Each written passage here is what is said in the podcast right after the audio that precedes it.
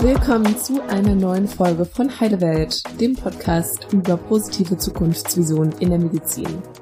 Ich bin Madeleine, Ärztin und spreche hier mit den Menschen, die die Medizin nicht nur verbessern möchten, sondern das bereits tun. In unseren Gesprächen tauchen wir in die Welt medizinischer VorreiterInnen ein und hören, für welche Visionen sie so brennen. Stellt euch heute mal eine Welt vor, in der alle Menschen alle ihre Körperteile benennen können, in der es kein Falschwissen mehr gibt über die Anatomie von Vulva und Vagina und vor allem in der keine Person mehr glaubt, an einem kleinen Häutchen ablesen zu können, ob eine Person schon mal Sex hatte oder eben nicht. Für diese Vision setzt sich Olivia Helterlein ein. Sie ist Kulturwissenschaftlerin, Autorin und Aktivistin. 2020 hat sie das breitbeinige Heft Das Jungfernhäutchen gibt es nicht veröffentlicht. Darin klärt sie über die anatomische Realität von Vulva und Vagina auf und gegen den Mythos Jungfernhäutchen. Mit Workshops, Vorträgen und auch mit Theaterstücken macht sie sich für die Entstigmatisierung des Themas stark. Wir klären in diesem Podcast, was dieses Jungfernhäutchen denn wirklich ist, wenn es kein Häutchen ist und wie dieser Mythos die Sexualität aller Geschlechter verändert. Hi, liebe Olivia, ich freue mich total, dass du heute in unserem Podcast mit dabei bist und dass wir heute ja hier so zusammenfinden. Hallo nach Freiburg. Hi, hallo, voll schön. Vielen Dank für die Einladung. Ich freue mich sehr. Super schön. Sag mal, wie war denn dein Tag bisher? Mein Tag bisher war vor allem sehr heiß. Ja, und oh, auch ein bisschen, ja. ja, sehr heiß und auch ein bisschen anstrengend, bisschen körperlich anstrengend. Und ich habe mich tatsächlich auch noch ein bisschen vorbereitet auf das Gespräch. Also ich war auch ein bisschen nervös. Ui, ich glaube, eigentlich gibt es dafür gar keinen Grund. Ich hoffe, die Nervosität verfliegt ganz schnell also mich würde wirklich brennend interessieren von all den kritischen Themen, die es so gibt und auch feministischen Themen. Wie ist Mythos Jungfernhäutchen zu deinem Thema geworden? Was steckt da dahinter? Warum, warum gerade das? Das ist eine sehr gute Frage, weil der Mythos ist nämlich völlig zufällig zu mir gekommen. Mm. Also ich bin gar nicht über eigenes Interesse da, darauf gestoßen. Also ich wurde auch angefragt von dem Verlag, ob ich darüber was schreiben möchte. Und mhm. ich habe mich mit ganz anderen, also was heißt ganz anderen, ne? aber ich habe mich ähm, mit Sachen beschäftigt, wo ich jetzt sagen würde, so sind in einer queer-feministischen ähm, Bubble ähm, viel interessanter, wenn ich jetzt mhm. mal so ausdrücken. Also Sachen, wo es um Pornografie geht, ähm, um irgendwie so eigene Sexualitäten erleben. Und dieses äh, Thema Mythos Jungfernhäutchen ist ja erstmal, wenn wir in so Schubladen denken, das ist ja auch ein Thema, was vor allem so Coming of Age ähm, Themen mhm. sind. Also so auch alles rund um das erste Mal, also vor allem für sehr junge Menschen, erster mhm. Aufklärungsunterricht in der Schule, äh, Sexualbildung in der Schule. Also eigentlich Sachen, wo Menschen ab 30, also jetzt in so einer aufgeklärten feministischen Bubble sagen würden, ach, das sind wir schon lang drüber, das interessiert uns nicht, ne? wir interessieren uns für ganz andere Sachen, irgendwie so kinky BDSM-Sachen. Und dann aber, als ich angefangen habe, mich mit diesem Thema zu beschäftigen und genau diese Leute eben darauf angesprochen habe, habe ich gemerkt, dass die alle überhaupt keine Ahnung haben. Und ja. das ist spannend.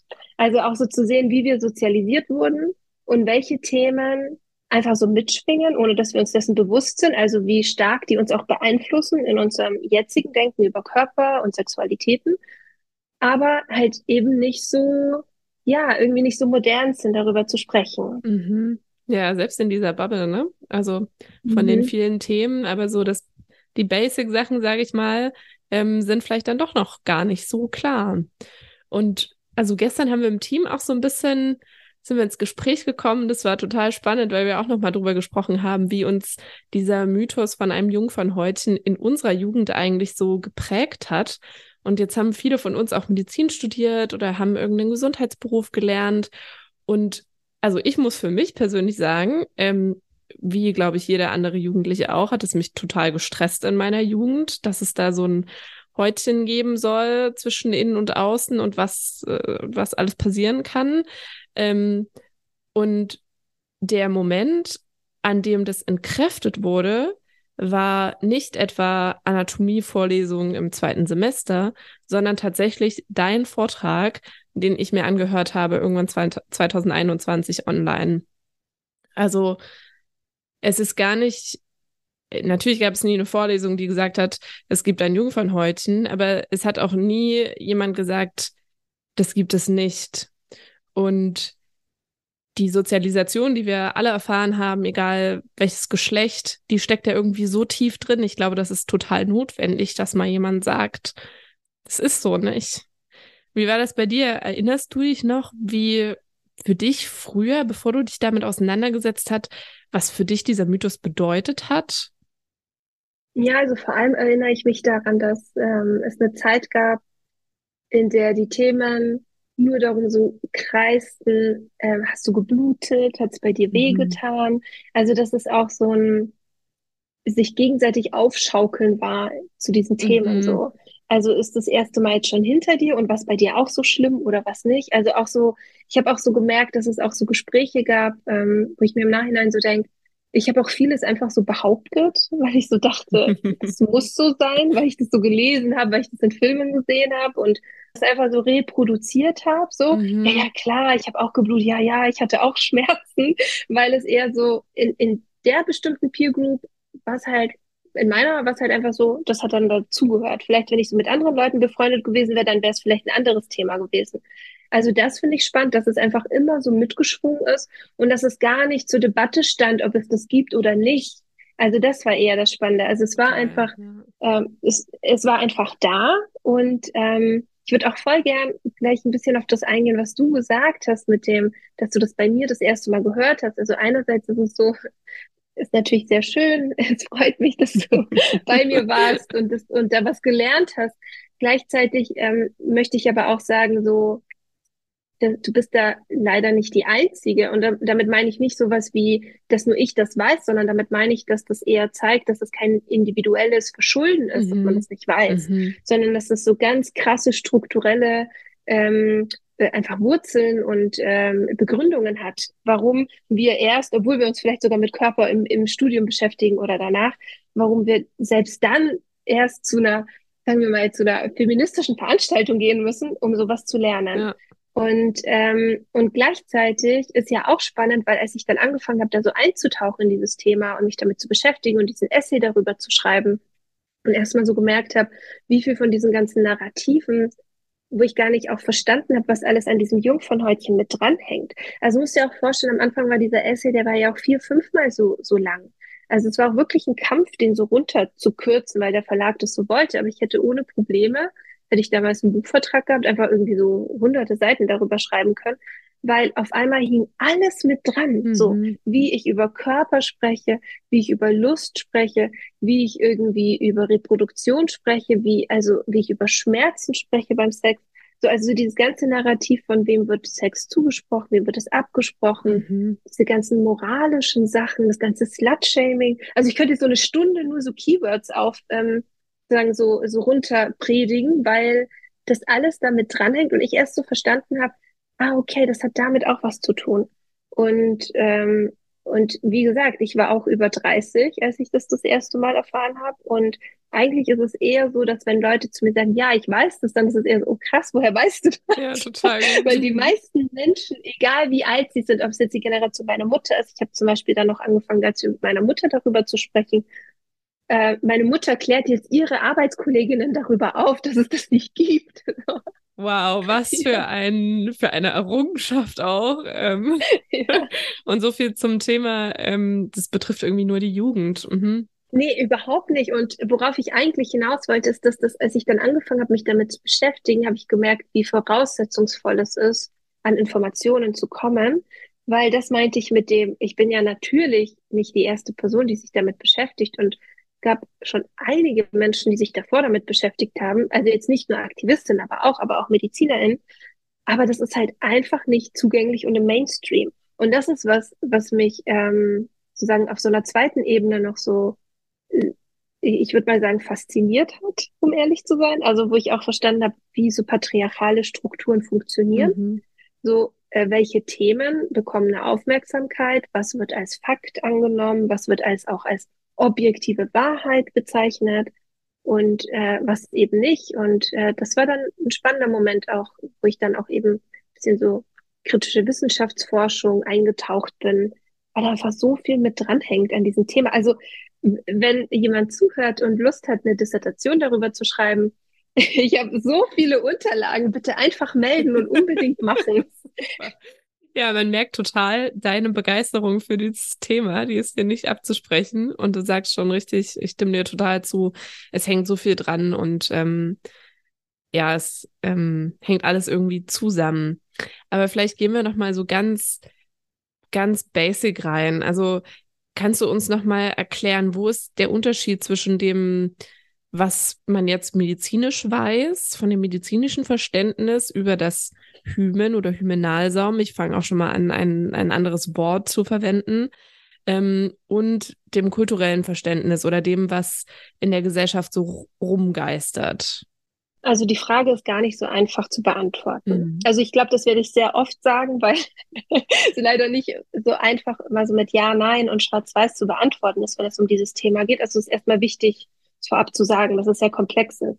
Und warum ist diese Frage nicht einfach zu beantworten? Weil du ja schon in der Frage sowas drin hast wie, was ist so die medizinische Bezeichnung, also was drückt das aus, versus so Kulturfetisch, wie ich es nenne, so was wir damit machen.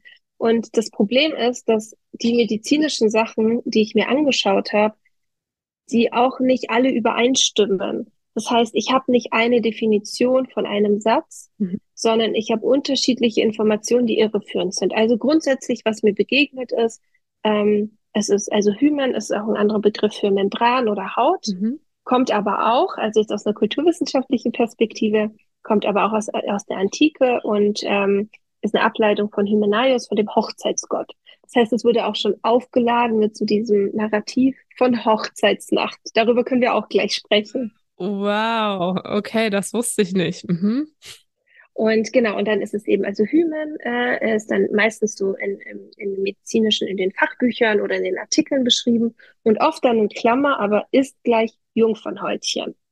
Ähm, das heißt, dieser Begriff wird auch genutzt. Und dann wird oft beschrieben, dass es da eben dieses Hymen gibt und dass das, äh, wenn wir Glück haben, steht dran, in variabler Ausprägung vor oder hinter dem Vaginaleingang zu finden ist.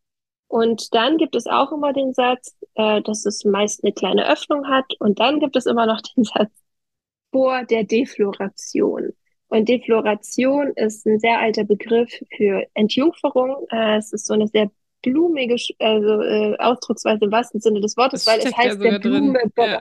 genau, der Blume die, also die Blume pflücken, ähm, das ist äh, ja, oh das ist ein, äh, ein, sehr veralteter Begriff für eben Frauen, die entjungfert werden, dass sie dann verwelken und nicht mehr eine schöne junge Blüte sind. Und, ähm, und das allein finde ich eben schon schwierig, all diese Begriffe in einem medizinischen Kontext. Mhm. Hm, es ist irgendwie eine Haut, es ist irgendwie vor oder irgendwo am Vaginaleingang oder Ausgang und es gibt einen vor der Entjungferung. Mhm. Ähm, genau, manchmal steht eben noch dabei, dass es irgendwie vor Krankheitserregern schützen kann. Ähm, und dann gibt es tatsächlich auch noch so Informationen wie, dass es einreißen kann, mhm. auch schon vorher, vor der Defloration, beim Sport oder so. Und dass es zu einer Blutung kommen kann beim Einreißen. Mhm. Ähm, also das sind alles so Mixed Information, die man da bekommt. Und ähm, jetzt würde ich auch gerne auf den zweiten Teil deiner Frage antworten. Ähm, in das, was wir in unserer Gesellschaft, äh, was verbreitet ist. Wenn wir über das Hymen sprechen, dann sprechen wir über das Jungfernhäutchen. Und wie man ja irgendwie schon hört im Begriff, äh, ist das was, was behauptet, dass es ein Häutchen ist, was nur Jungfrauen haben. Also da steckt auch ein Deflo vor der vor der Defloration drin. Also zu sagen, ähm, solange die Person noch jungfräulich ist und damit meinen wir wieder, also das meine ich mit Kulturfetisch auch, äh, wir sprechen hier natürlich über Heteronormativität, wenn wir mhm. über Sexualität sprechen. Also wir reduzieren es auf den Akt zwischen Penis und Vagina, äh, dass die Vagina penetriert wird von dem Penis und dadurch geöffnet wird. Ja, also diese, diese ganzen Bilder sind da, sie ist irgendwie wie verschlossen, sie ist sehr eng. Dann kommt dieser lebendige magische Penis und öffnet diese Vagina. dadurch wird die Jungfrau zur Frau. Ähm, es gibt kein Zurück mehr, es ist irreversibel Und im Narrativ ist es auch noch so, dass es mit Schmerzen einhergeht, weil ja dieses Häutchen sehr fest ist. Ich habe auch Sachen gelesen, dass es irgendwie ploppt oder so. Ähm, und dann eben diese Blutung, diese Blutung durch diese Verletzung, mhm. äh, durch diese Öffnung. Ja, und das wird uns sozusagen, also damit wachsen wir auf, ja, mhm. mit diesem Narrativ. Und jetzt ist es für mich so ein bisschen, warum ist es für mich so schwierig, diese Frage so zu beantworten, weil wenn ich Workshops gebe für Kritmedis, also für kritische ähm, MedizinerInnen ähm, zum Beispiel oder für Hebammen, dann spreche ich ganz oft äh, mit denen darüber, warum ist es eigentlich in der Medizin wichtig, darüber zu sprechen, also über diese, wie ich es nenne, vaginale Schleimhautfalten, weil die haben keine nachgewiesene Funktion. Mhm. Also das sprich, warum in der Medizin, vielleicht kann sie irgendwie benennen, aber selbst in der Medizin finde ich die Informationen, die ich bekomme, sind sehr irreführend und gehen eher auf so ein moralisches Verständnis von Sexualität ein. Also auch auf sowas wie eine Jungfräulichkeit, eins vor dem Sex und ein nach dem Sex und ähm, auch irgendwie so irreführend, man könnte dem was ansehen, also der Vagina ansehen, ob sie schon mal Sex hat oder nicht. Und da kommen wir natürlich auch in ganz gefährliche Gefilde, weil so wird halt eben auch dieser Kulturfetisch genutzt. Also es ist auch immer so diese Frage von, wer hat was wenn wir über das Jungfernhäutchen sprechen. Wer hat was, wenn wir an diesen Mythos glauben? Also nicht die Person mit Vagina, sondern wahrscheinlich eine Person, die keine Vagina hat und äh, die aber behauptet, dass man eben der Vagina das ansehen kann, ob sie schon mal Sex hatte oder nicht. Und dann befinden wir uns ja schon mal in einem ganz anderen Themenspektrum, ja? So, warum sollte überhaupt jemand eine Vagina ansehen, ob sie Sex hatte oder nicht? Wen geht das was an? So, was spielt das für eine medizinische Rolle? So, Fragezeichen. Ja. Und jetzt lass es uns doch einmal nochmal korrekt ausdrücken. Also wir wissen jetzt über ganz viele Dinge, die quasi nicht so sind. Lass uns einmal nochmal zusammen auf diesen Status quo kommen. Wie nennst du das, was andere Menschen Jungfernhäutchen nennen und, und warum? Also am liebsten würde ich es gar nicht nennen. Ja, das glaube ich. Warum auch? Ja, genau, weil warum auch? Ich nenne es äh, vaginale Schleimhautfalten und ich nenne es deshalb so, weil die Vagina, also dazu muss man ein bisschen was über Anatomie der Vagina und der Vulva wissen, weil die Vagina ausgekleidet ist mit Schleimhäuten. Und äh, die Vagina ist deswegen ausgekleidet mit Schleimhäuten, weil es ein Muskelschlauch ist, weil sie sich extrem dehnen kann. Ja? Und damit sie eben nicht einreißt. Und manchmal, ich sage jetzt extra manchmal, weil jede Vagina, jede Vulva ist komplett unterschiedlich und ich finde, dass sehr viele Begriffe eine Normierung aufmachen und wir dann auch wieder uns ganz schwer tun von, ist das normal, ist das schön, ist das gesund? Ähm, und ähm, bei manchen ähm, sozusagen äh, Vulven, beim, bei der Vaginalöffnung, kann man diese Schleimhäute sehen und die sind unterschiedlich ähm, ausgeprägt. So, manchmal sieht es aus wie eine Umrundung, manchmal sehen die aus wie so kleine Fetzen, manchmal haben die nur unten so was sichelförmiges, dickeres, manchmal sieht man gar nichts, manchmal hängt da wie so eine Zunge raus. Wir haben dazu auch mal ein Fotoshooting gemacht und das war sehr, sehr spannend, weil sich Bilder anzuschauen von äh, vaginalen Schleimhäuten am Eingang der Vagina, also an der vaginalen Öffnung. Wow, total interessant, ja. Ja, es gibt nämlich viel zu wenig Material dazu tatsächlich. Ich habe auch versucht zu recherchieren, nochmal zu ordentlichen Bildern, aber es ist, ja, es ist frustrant. Richtig gut, dass du die Möglichkeit hattest. Ja, wir haben das mal im Rahmen von einem Workshop gemacht. Wir haben Theorie gemacht und dann haben wir Praxis gemacht und äh, die Aufgabe war, suche deine eigenen vaginalen Schleimhäute. und dann haben wir die eben gesucht und dann war irgendwie so die Gruppe, es war einfach so toll, dass wir uns die gegenseitig gezeigt haben. Und dann haben wir erstmal festgestellt, wie absurd eigentlich diese Annahme sein äh, muss, dass jemand von außen meiner Vagina ansieht, ja. ob ich ein 500 oder 5000 Mal irgendwie Penisbesuch hatte oder nicht, weil wirklich jede Öffnung unterschiedlichst aussah. So. Und genau, deswegen sage ich einfach nur vaginale Schleimhautfalten dazu. Ja. Auch um sie eben dieser Funktion zu entbinden. Ähm, und es sind Schleimhäute wie im Mundinnenraum fertig. Und ähm, Genau, und das gibt es. Und weil wir ja äh, natürlich auch hier einen Bildungsanspruch haben, ich vor allem, weil ich finde, wenn wir schon darüber sprechen, sollten wir über eine Sache sprechen, die enorm wichtig ist und die meiner Meinung nach eigentlich wirklich fast überhaupt nie in dem Kontext genannt wird, ist nämlich, dass es tatsächlich Verwachsungen geben kann von mhm. diesen vaginalen Schleimhäuten.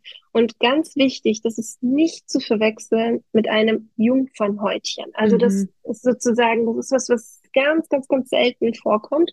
Es gibt unterschiedliche Studien dazu und ähm, wirklich Zahlen, die so eine Person von 3000 oder so äh, aufweist.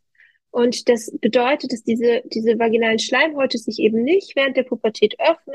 Ähm, oft ist es ja, hat es auch was mit dem Hormon zu tun, mit dem Östrogen zu tun, dass es weicher wird, dass es sich öffnet, flexibler wird, sondern dass es eben permanent Verwachsungen gibt, manchmal einfach nur so ein Strang, manchmal mehrere Stränge, manchmal sieht es aus wie so ein Sieb. Wie gesagt, gibt es auch unterschiedliche Formierungen, weil die Menschen ja unterschiedlich sind.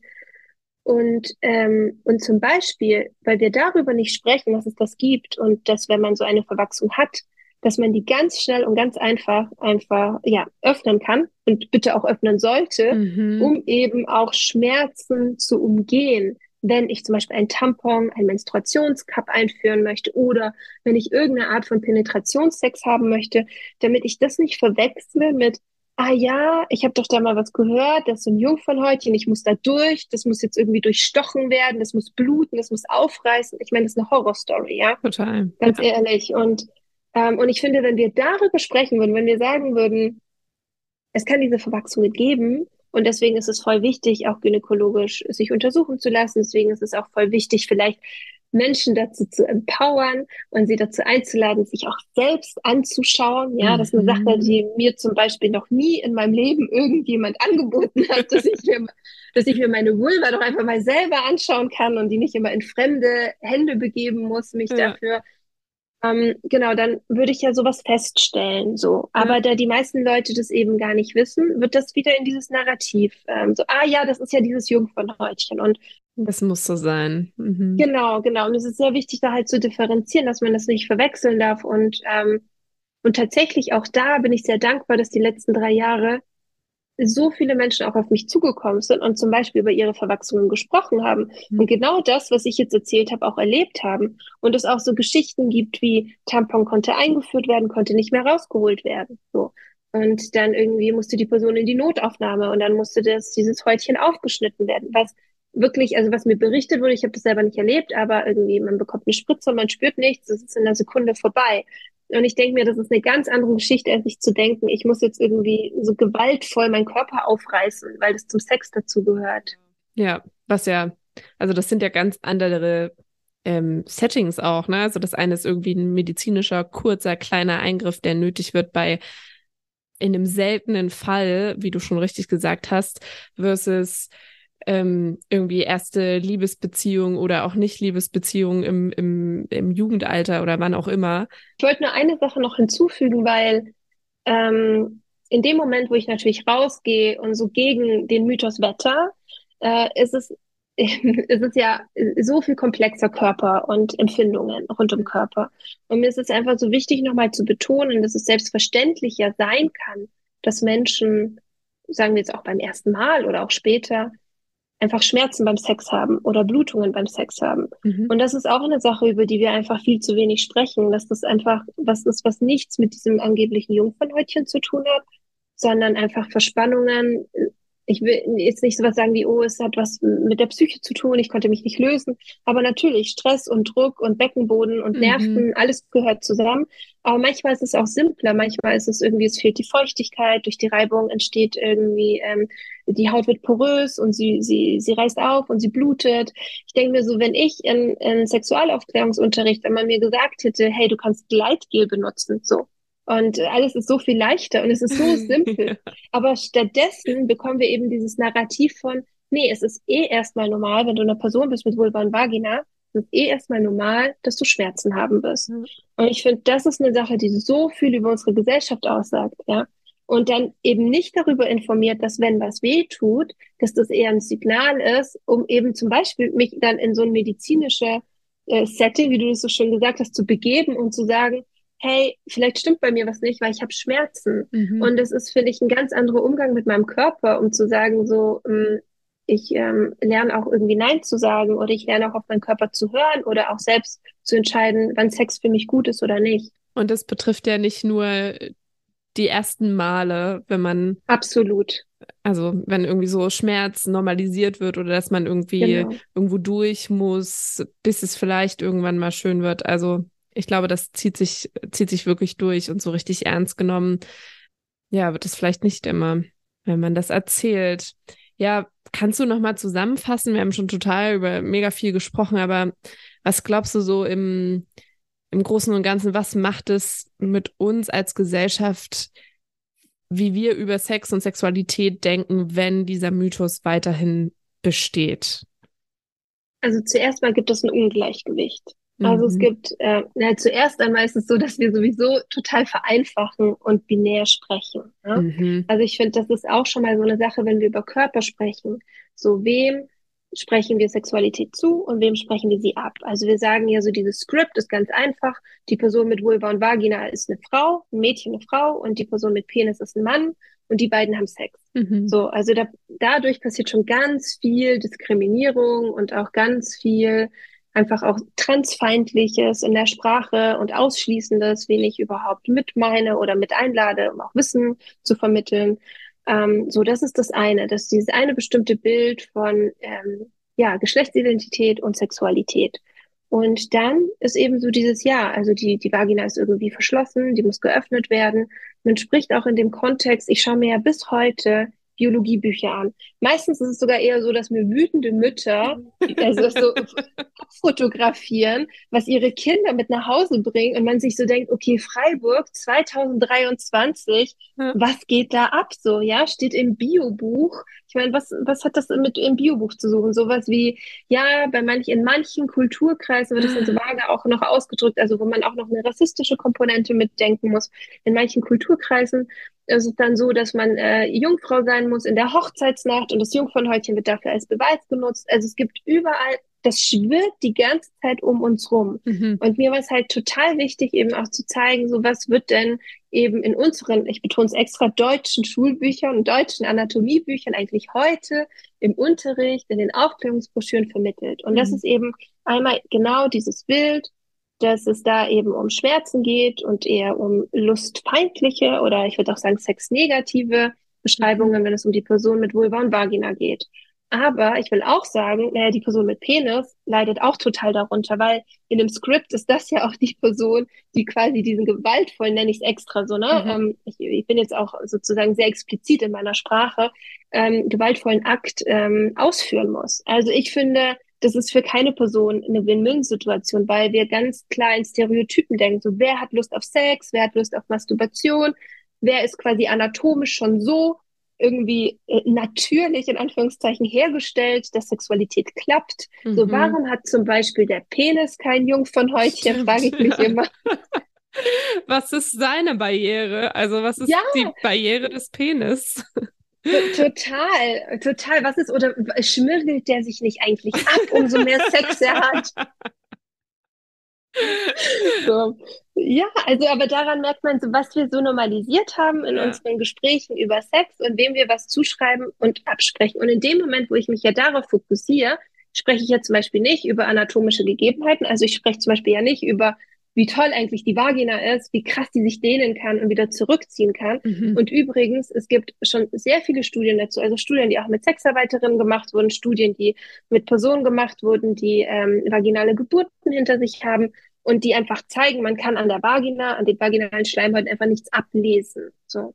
Also von dem her, genau, also in unserer Gesellschaft ist, ähm, finde ich, ist da eine Schieflage, unter der aber irgendwie alle Menschen leiden. Und mhm. es zeigt aber immer noch krass, dass wir, also ne, wenn, wenn ich jetzt so ein Gedankenexperiment mache von, äh, in was für einer Gesellschaft würden wir denn leben, wenn es diesen Mythos nicht gäbe, dann würden wir wahrscheinlich viel freier und offener über Sex sprechen und über Lust. Vielleicht würden wir über die Klitoris sprechen, also über Organe, die es tatsächlich gibt. Ja, ne? also wir ja, sprechen stimmt. über was, was es nicht gibt, aber sprechen nicht über das, was es tatsächlich gibt. Ja. So.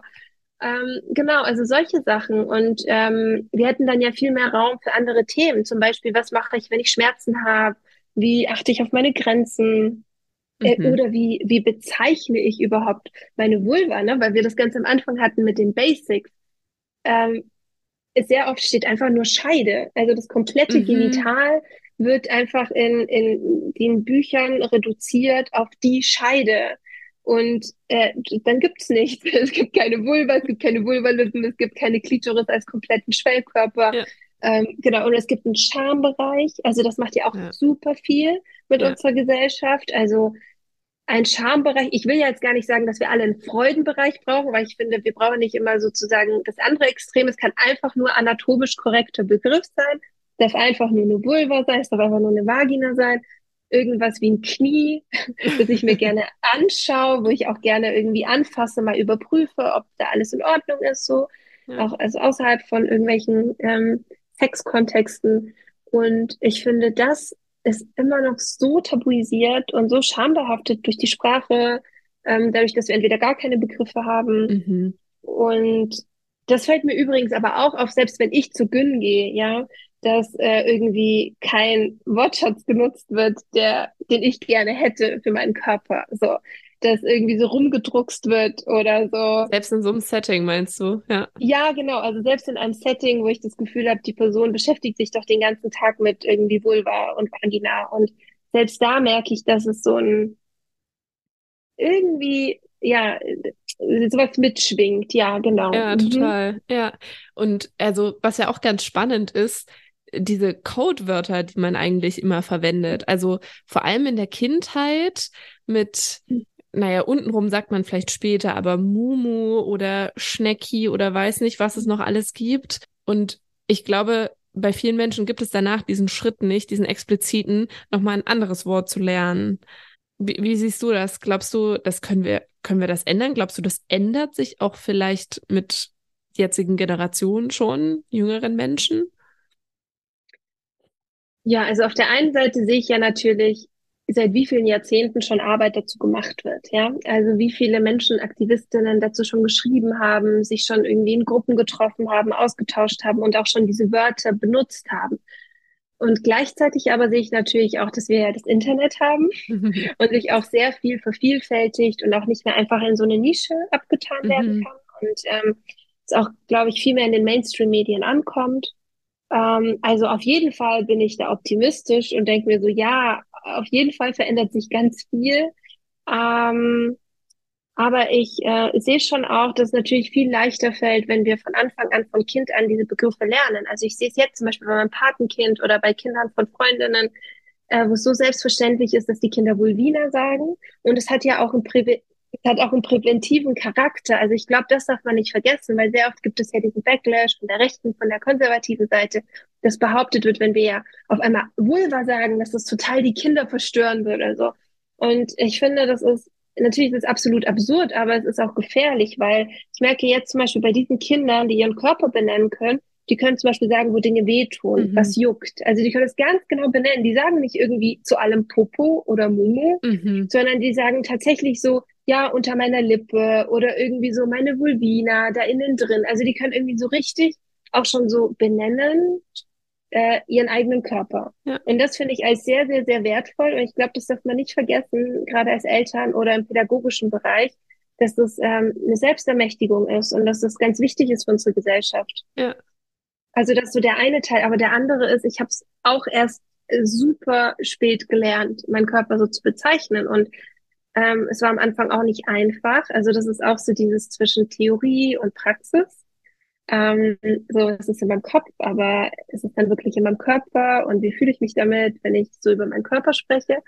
Ähm, aber andererseits merke ich, ich kann auch nicht mehr zurück. Mhm. Also wenn, wenn plötzlich meine Günze mir sagt so, irgendwie, ich stecke ihnen das in die Scheide, dann durchfährt es mich durch den ganzen Körper und dann denke ich mir so, oh mein Gott, welcher Mensch benutzt denn diesen Begriff noch? Und, ja. Ja, das, das teile ich auch, dieses, dieses Gefühl. Mhm, es, man kann nicht mehr zurück. Wenn man einmal was mhm. gelernt hat und einen Blick geschärft hat für ein Thema, dann fällt es einem auch überall auf. Was mhm. glaubst du, das ist eigentlich so die wichtigste Frage, wie bringen wir noch mehr Menschen genau dahin, dass sie nicht mehr zurückkommen? Also sowohl Kinder als auch ähm, Leute in unserem äh, Alter, als auch unsere, die Generation oben drüber, du sagst irgendwie die Arbeitskolleginnen von deiner Mama ähm, und natürlich auch Gesundheitspersonal, weil da stellt sich für mich natürlich schon auch die, die große Frage oder ähm, fällt mir total auf, eigentlich haben die ja eine mega große Verantwortung. Also glaube ich zumindest so mit einem bestimmten Beispiel voranzugehen. Ja, also die Verantwortung ist die eine Sache, aber ich sage auch immer total gerne so, dass die auch einen krassen Status haben mhm. und auch sehr viele Privilegien haben mhm. und ähm, und das auch nutzen können. So, weil, das ist genau die Verantwortung, von der ich spreche, mit der das ja, eigentlich einhergeht, ne? Ah, oh, gut, genau. Also das ist nämlich, also ich meine, das beste Beispiel ist ja bei mir, wenn ich ähm, als Kulturwissenschaftlerin in dem Fall oder als Aktivistin, als feministische Aktivistin darüber spreche, dann nehmen das natürlich nicht so viele Menschen ernst, als wenn mhm. eine Gynäkologin da steht. Und das ist natürlich auch das Erste, was mir angekreidet wird, was gesagt wird, ja, aber du hast ja gar keine Medizin studiert. Merkst du das persönlich? Sagen das Leute zu dir? Ja, ich würde sagen, vor allem am Anfang war mhm. das so ein Ding und äh, vor allem jetzt, wenn jetzt irgendwie Interviews in Zeitungen oder so ähm, ja rauskamen, dass dann die Leute so der erste Kommentar irgendwie war, ja, aber wollen wir dazu nicht auch mal eine Ärztin hören? Mm, mhm. Das ist spannend und ich meine auf der einen Seite natürlich absolut, aber es ist halt für mich in dem Moment hat es eine Ambivalenz, weil ich mir denke, wenn ich Workshops gebe für kritische MedizinerInnen und die mir sagen, das ist kein Teil unserer Ausbildung, wir lernen diese Sprache nicht, wir bekommen irgendwie Informationen, die wir selber nicht zuordnen können. Plus, uns ist allen klar, dass ein Medizinstudium oder ein Arbeiten in der Medizin ein Teil der patriarchalen Struktur ist. Mhm. Das heißt, es gibt nicht sowas wie eine objektive Wissenschaft und es gibt auch nicht sowas wie eine objektive so, hm, ich gehe mal kurz raus aus meinen moralischen, religiösen oder äh, sonstigen ähm, auch Stereotypen, Klischees und Bias, die ich in meinem Kopf habe und dann bin ich kurz Medizinerin genau. und dann gehe ich wieder zurück in ja. diese alte Welt. Ja. So funktioniert das ja nicht und erstmal, wenn man auch so versteht, dass so wie über den Körper in der Medizin gesprochen wird, das ist ja, ne, man spricht ja von einem weißen Cis-Mann äh, äh, und dass viele Themen, die einfach Menschen, die nicht weiß und nicht cis-männlich, also in dem Fall cis-männlich sind, ähm, äh, gar nicht ähm, so viel Aufmerksamkeit diese ganzen Themen bekommen, dann versteht man ja auch, warum zum Beispiel das äh, im, im Unterricht oder in den Büchern auch gar nicht so explizit ausgearbeitet wird. Also das, das ist so ähm, die eine Sache, wo ich mir denke, ähm, die Gesellschaft funktioniert aber so, da ist eine, ja, da ist eine Person aus der Medizin, die hat erstmal recht. Und das ist eben diese große Verantwortung. Der Weißkittel-Effekt. Genau. Und gleichzeitig aber ist natürlich dieses Problem da, wenn Menschen das ja nicht im Studium lernen, das, was ich ganz am Anfang meinte, so, das ist nicht dein individuelles Verschulden, weil wir alle sind in der patriarchalen Gesellschaft groß geworden. Wir alle lernen eine Sprache, die sexistisch ist, die rassistisch mhm. ist, etc. pp. Ja. Und dann müssen wir uns individuell darum kümmern, um da wieder rauszukommen. so. Und das ist halt, um da vielleicht auch jetzt so, so einen Lösungsansatz dafür zu geben. Also ich finde absolut, das darf ja keine nur eine feministische Praxis sein, dass Menschen, die sich eh schon mit ihrem Körper beschäftigen und dann sagen, oh, ich gehe da in ein feministisches Zentrum und da ist da die Olivia und dann lasse ich mir was über die Vulva erzählen.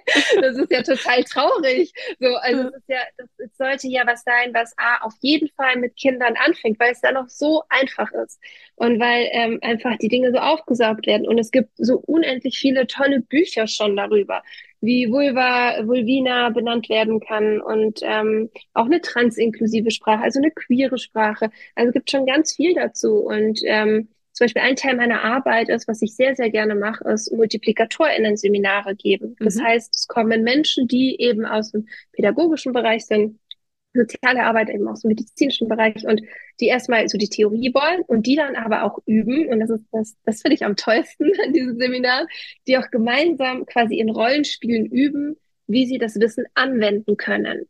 Weil, das kenne ich ja auch von mir, diesen Effekt, also das ist alles im Kopf, im Kopf, im Kopf. und dann aber muss es ja irgendwie in den Körper gelangen und es muss ja auch sozusagen in die Kommunikation gelangen, es muss in den Alltag gelangen. Und oft ist ja diese Hürde auch krass, gerade zum Beispiel ich spreche auch mit Leuten, die praktisches Jahr zum Beispiel jetzt machen ja. nach dem Studium und die dann sagen, ja, dann lerne ich das und weiß das alles über die Vulva und Mythos Jungfernhäutchen und dann ist dann halt eben da so die Chefärztin und dann sagt die so, ähm, fragt die, die Patientin, ähm, ob die schon mal Geschlechtsverkehr hatte und dann sagt die nein und dann wird die zum Beispiel nicht vaginal untersucht. Aha. Und dann äh, fragt ähm, äh, die Person dann, warum wird die nicht vaginal untersucht?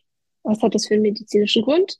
Und dann ist die Antwort, ist halt so. mhm. ist halt so, weil die Person ist Weil halt die Chefärztin sagt das ja. genau, und die ist noch Jungfrau und dann untersucht man nicht vaginal. Und ähm, ne, Klammer auf, wenn jetzt zum Beispiel vaginal untersucht werden würde, und das kriege ich auch immer rückgemeldet von Leuten, die das auch so erlebt haben, dann würde man zum Beispiel die Verwachsungen sehen, man würde, könnte einen Ultraschall ähm, über die Vagina machen, könnte andere Dinge zum Beispiel erkennen. Ne? Also absolut.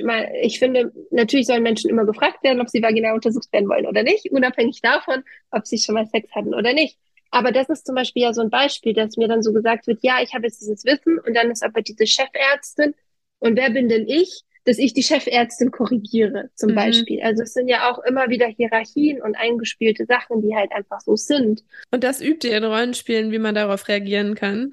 Genau, und das üben Super wir. wir üben ähm, mit, ähm, mit Argumenten. es gibt äh, ganz viel an Handouts, es gibt ganz viel an Studien. Also auch, dass man eine eigene, ich glaube, im Endeffekt geht es vor allem erstmal darum, klar, das zu lernen, aber erstmal eine eigene Haltung zu entwickeln. Mhm. Und erstmal eine Haltung zu haben mit, mh, hm, wo kann ich das in meinen Alltag mitnehmen, so, ne? Also, und warum ist es wichtig, dass ich zum Beispiel Menschen darüber informiere? Warum ist es wichtig, dass ich Vulva sag? Und erkläre, das ist übrigens die Vulva, nicht die Scheide, ja. zum Beispiel, ne? So Kleinigkeiten. Und, ähm, und das finde ich zum Beispiel ganz großartig, also diese Art von Gespräche, so wie ähm, kann ich auch naja, in dem Moment, wo ich ja über Körper, ich meine, das Ding ist bei Vulva und Vagina und Mythos Jungfernhäutchen, es hat ja sofort was mit Sex zu tun. So. Schwingt immer mit. Und sobald ich darüber spreche, bin ich automatisch konfrontiert irgendwie mit meiner eigenen Art, wie ich über Sexualität und meinen Körper spreche. Ja. Also es ist sozusagen, es hat auch sehr viel so mit einer eigenen Arbeit an mir selber zu tun. Und das meine ich auch mit Haltung. Also sich wirklich zu überlegen, so, mh, hm, womit fühle ich mich auch wohl, obwohl dieses Thema so wichtig ist. Und ja, genau. Und ich glaube, das ist wirklich was, was explizit geschehen muss, wozu es explizite Räume geben sollte, ähm, wo so ein Diskurs aufgemacht wird oder wo ja man selber anfängt darüber nachzudenken, weil sonst tut man es nicht und vor allem wenn man irgendwie schon erwachsen ist oder ja, sonst läuft alles irgendwie so weiter, wie es wahrscheinlich vorher lief. Ja, genau. Oder wenn man auch denkt, ich bin eigentlich selber davon gar nicht betroffen. Oder mir ist es jetzt egal, ob das Vulva oder untenrum heißt. Und dann ist es so ein Moment von, warum soll ich das jetzt verändern? Ist ja. das so wichtig? Wir haben doch viel wichtigere Probleme. Ja. Und dann würde ich gerne eben so meine ganzen Notizen rausholen und eben zeigen, was alles an diesem Mythos mit dranhängt. Ich meine, wir sprechen ja jetzt über so einen Tropfen, aber es gibt ja wirklich ähm, noch ganz viele unterschiedliche Dinge, die ähm, also unterschiedliche Menschen ganz unterschiedlich eben äh, betreffen, mhm. wenn es darum geht, ähm, wer entscheidet über meinen Körper, ja, so oder ähm, was, was glaubst du denn, wie schaffen wir es, dass wir da wirklich alle Menschen mit ins Boot holen? Weil ich überlege jetzt auch gerade so, auch was gerade das Beibringen dieser Begrifflichkeiten ähm, an eine neue Generation an Kinder angeht. Ja, welche Kinder kriegen das gelernt? Wahrscheinlich nur die, deren Eltern es selber wissen. Das sind vielleicht Eltern, die in irgendeiner Art und Weise auch das Privileg hatten, sich damit auseinanderzusetzen, diesen Raum genießen konnten, indem sie eine eigene Haltung genossen haben.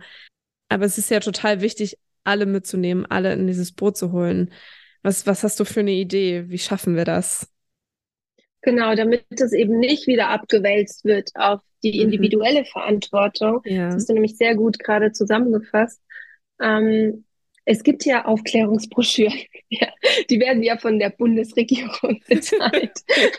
und, und, ich meine, es gibt diese Biologiebücher, ja, und es gibt den Aufklärungsunterricht und es gibt ähm, Vereine, die auch von außen an die Schulen kommen. Also es müssen nicht immer nur BiolehrerInnen machen, ja? ja. Es gibt schon all diese Menschen und es gibt auch eine Infrastruktur dafür.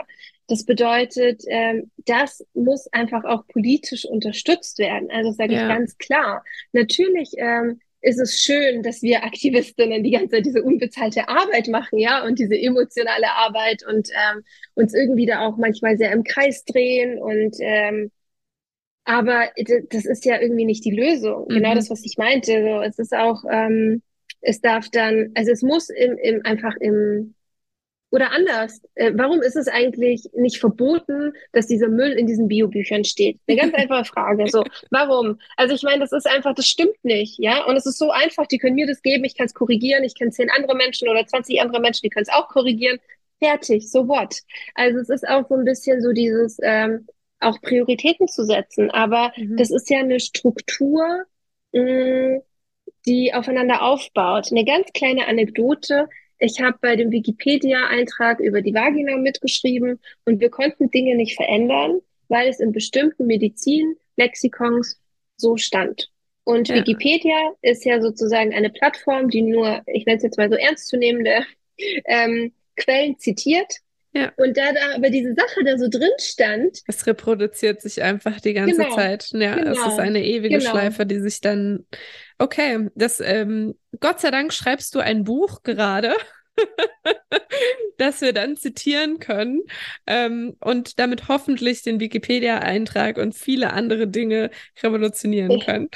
Ja, also damit wollte ich eigentlich sagen, dass es deswegen auch so wichtig ist, dass Menschen auf unserer Seite sind, so würde ja, ich es mal nennen, total. die eben in äh, Verlag arbeiten, ne? Ja. die irgendwie ähm, G Gesundheitswesen äh, auf einer ganz anderen politischen Ebene arbeiten, die einfach mitentscheiden, welche Inhalte gefördert werden. So, ja. das brauchen wir. Also so wir brauchen einfach ja ähm, diverse Menschen an, ähm, in Führungspositionen, die einfach über diverse Themen mitbestimmen. Das muss mhm. einfach aufhören, dass halt nur diese Themen, die vielleicht einen Mini-Anteil der Weltbevölkerung betrifft und es immer wieder sich darum dreht. Ja, mhm. ja, richtig, richtig gut gesagt. Finde ich, finde ich richtig schön. Vielleicht noch einmal so, wenn man das jetzt hört und man denkt sich, okay, wo kann ich denn jetzt besser nachlesen oder welche Quellen kann ich denn besser teilen, wenn es schon Wikipedia nicht ist und die BZGA anscheinend auch nicht? Ähm, hast du was, was du uns aus dem FF teilen kannst, wo du sagen kannst, okay, da gibt's gute Informationen?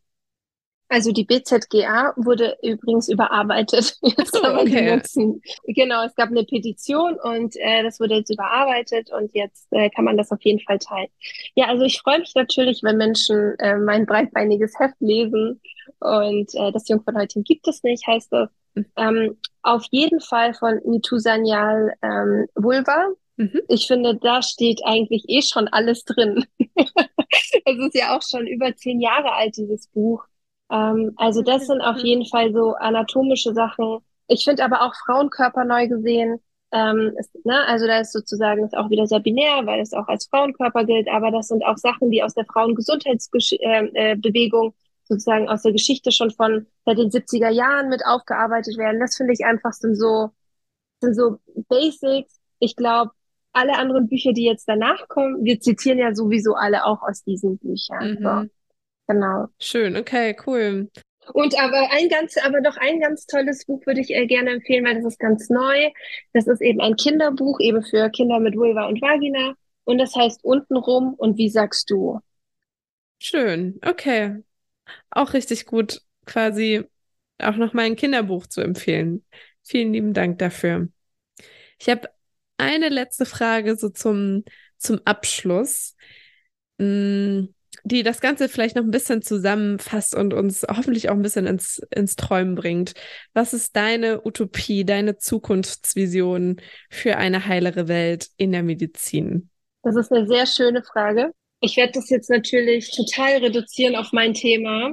Unbedingt. Nein, weil ich mir so denke, für eine heilere Welt, da kommt mir einfach so viel in den Sinn, was so wichtig ist. Ja. Aber auf mein Thema reduziert, finde ich es einfach schon sehr schön, wenn mir viel mehr Fragen gestellt werden, mhm. ähm, wie ich eigentlich zum Beispiel meinen Körper benennen möchte, wie ich mir wünsche, wie mein Körper auch benannt wird äh, von MedizinerInnen, mhm. wie, ja, was ich eigentlich brauche. Also ich glaube, es ist so ein Mix aus ich würde mir schon wünschen, wenn ich auch so an mein, an mein 14-jähriges Ich zurückdenke, ich hätte mir damals auf jeden Fall gewünscht, eine Gyn-Untersuchung, die ich so bis heute noch nie hatte, in der die Person sich einfach Zeit nimmt und mit mir zum Beispiel äh, einfach die Vulva benennt. Mhm. Mich dann auch dazu einlädt, mich zu Hause einfach mit meiner Vulva zu beschäftigen. Also das finde ich schön. So eine sehr niederschwellige, schamfreie Betrachtung des Körpers, so wie es mein Orthopäde auch mit meinem mit meinem Nacken macht oder ähm, ja, mit meinem Knie. So hätte ich es mir gewünscht. Und auf der anderen Seite eben jetzt, als die Person, die ich jetzt bin, würde ich mir sehr oft wünschen, einfach auch ernst genommen zu werden. So, genau, das meinte ich eben auch mit den Fragen. So, dass, ähm, was ich eigentlich brauche, ähm, ob ich mich wohlfühle mit, äh, mit den Bezeichnungen, die da gerade verwendet werden oder den Untersuchungen. Mhm. Weil selbst ich als irgendwie Person über 30 sollte entscheiden dürfen, ob ich zum Beispiel vaginal untersucht werden will oder nicht. Ja, ja also. Total. Und du kannst trotzdem auch ohne diese Untersuchung machen zu wollen oder ja, genau, machen zu wollen, kannst du trotzdem einen Gyn-Termin wahrnehmen. Ne? Ja. Aber das muss man auch alles erst wissen. Ja, total. Ja, total. Ja. Mhm. Ich dachte gerade noch, vielleicht wäre es sinnvoll, diese Dinge, also das Erste, was du gesagt hast, dieses ähm, ähm, auch eine gewisse Aufklärung dazu erfahren oder ähm, zu sagen, das sind die, das sind die korrekten Begriffe, ähm, die Einladung. Ähm, vielleicht muss das oder sollte das gar nicht im Gesundheitssystem stattfinden, weil eigentlich ist unser Gesundheitssystem irgendwie ein, also wir behandeln ja Krankheiten, es ist ja nicht das Gesundheitssystem. Und ja, vielleicht sind wir sowieso viel zu sehr mit Pathologisieren beschäftigt. Vielleicht müssen wir das einfach ausgliedern in unserer heilen Welt, ähm, dass es irgendwo eine andere Stelle gibt, in der man dieses Wissen erlangt und diese Einladung bekommt. Das ist sehr schön, dass du das gerade nochmal gesagt hast, weil ich dann auch gemerkt habe, dass, ähm, dass ich das auch sehr ausklammer, diesen Aspekt von gesund oder auch, ich würde auch mal sagen, Pleasure. Ja. Ich weiß nicht, ob du davon zum Beispiel auch mal gehört hast, aber es gibt ähm, äh, sowas, das nennt sich Sexological Bodywork. Und das ist zum Beispiel was, wo man sich sehr viel mit seinem Körper beschäftigen kann, auch mit Vulva und Co. in Bezug auf Pleasure. Aber es ist nicht automatisch Sex. Und das ist sehr, sehr spannend. Und ich glaube, das ist so die Lücke, mhm. die mir immer fehlt, wenn ich zu Gün gehe. Mhm. Ja, total. Ja, ja, wie, wie ich schon gesagt habe, vielleicht ist das, ja, diese Lücke muss vielleicht gar nicht eine Gynäkologin, ein Gynäkologe füllen. Ähm, vielleicht ist das einfach die falsche Stelle, aber wir brauchen eine andere Stelle, die das, die das machen kann, weil es ist sehr, sehr nötig, wie wir rausgefunden haben in diesem Gespräch. Olivia, hast du noch irgendwas, was du hinzufügen möchtest? Ja, ich finde es einfach großartig, wenn Menschen sich trauen, über dieses Thema zu sprechen. Und auch wenn sie erstmal irgendwie skeptisch sind und denken, ach, das hat mit mir nichts zu tun, weil ich bin schon so alt, das ist nicht mein Thema.